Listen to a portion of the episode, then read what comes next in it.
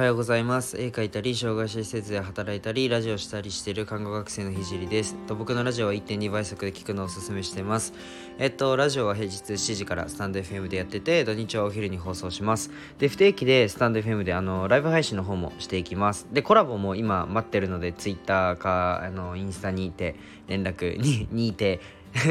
なんかちょっとつぼるな。はい。連絡をお願いします。で、えっと、今は看護専門学校3年生で、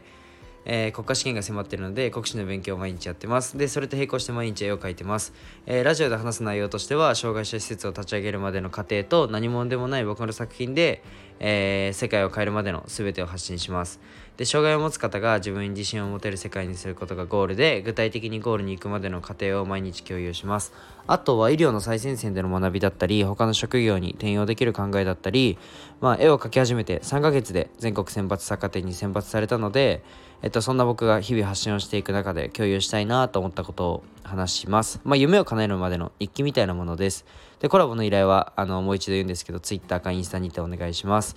で、面白いと思ったらフォローお願いします。で、あの、すいません。あの、すごい寝不足なので、ちょっとテンションおかしいんですけど、あの、スルーしてください。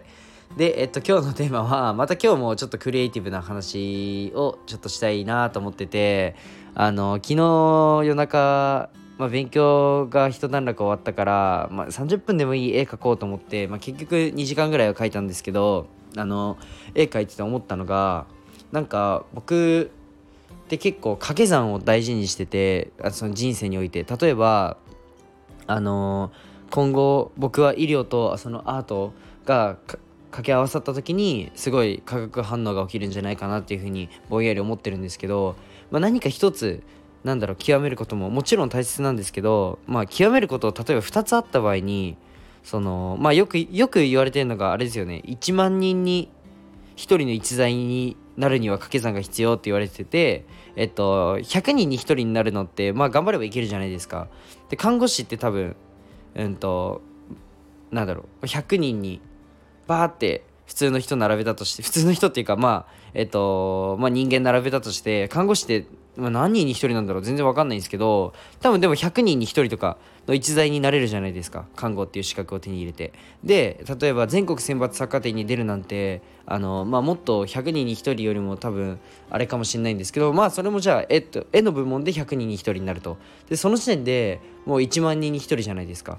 そんな感じで自分の希少価値を高めるっていうのは掛け算がめっちゃ大事だなってっていうふに思ってるんですよ。絵もかけて、えっと、看護師かつ、えー、全国選抜作家展に選ばれるって1万人に1人ぐらいの逸材だなっていうふうに自分では思ってるし実際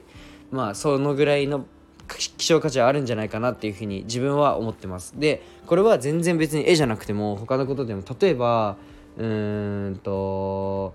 サッカーをやりやりながら何かをやるとかそうなんだサッカー選手かつ何かみたいなまあサッカー選手の時点でめちゃくちゃ希少価値高いと思うんですけど、まあ、そんな感じでじゃあ公務員かつ何かやるみたいななんか、まあ、副業とか何でもいいんですけど掛け算っていうのが僕はすごい、えー、自分の人生において大事にしてるんですけど、まあ、ちょっともテーマにグッと戻すと,、うんと、その絵を描く時にも掛け算って生きてくるなと思ってて。もう1ヶ月前だろお前絵描いてないで勉強しろっていうコメントはちなみに受け付けません。であのー、まあ僕毎日2時間ぐらい絵描いててえっとまあ、2時間が絵にかけられる割と限界の時間なんですけど、まあ、僕の描く絵は、まあ、正直僕じゃないと描けない絵になってます。っていうのも別に技術的な面で描けないとかそういうことじゃなくて、うんと、思考の部分で、うん、その考えの部分で発想の部分で、まあ、僕は医療の目線でも、えー、想像できる絵考えられる絵になってます。えっとまあ、詳しくはちょっと僕のインスタの絵を見て覗いてほしいんですけど別に天才的な技術も持ってるわけじゃないし、えっとまあ、何でもないんですけど、えっと、見た瞬間に刺さる人には刺さると思います。っていうのも、まあ、僕は将来、えっと、障害者施設を立ち上げるんですけど、えっと、そことうまく掛け合わされさるように掛け合わさるなんて言葉ないな、と、うまく掛け算になるように、えー、絵をか今描いているので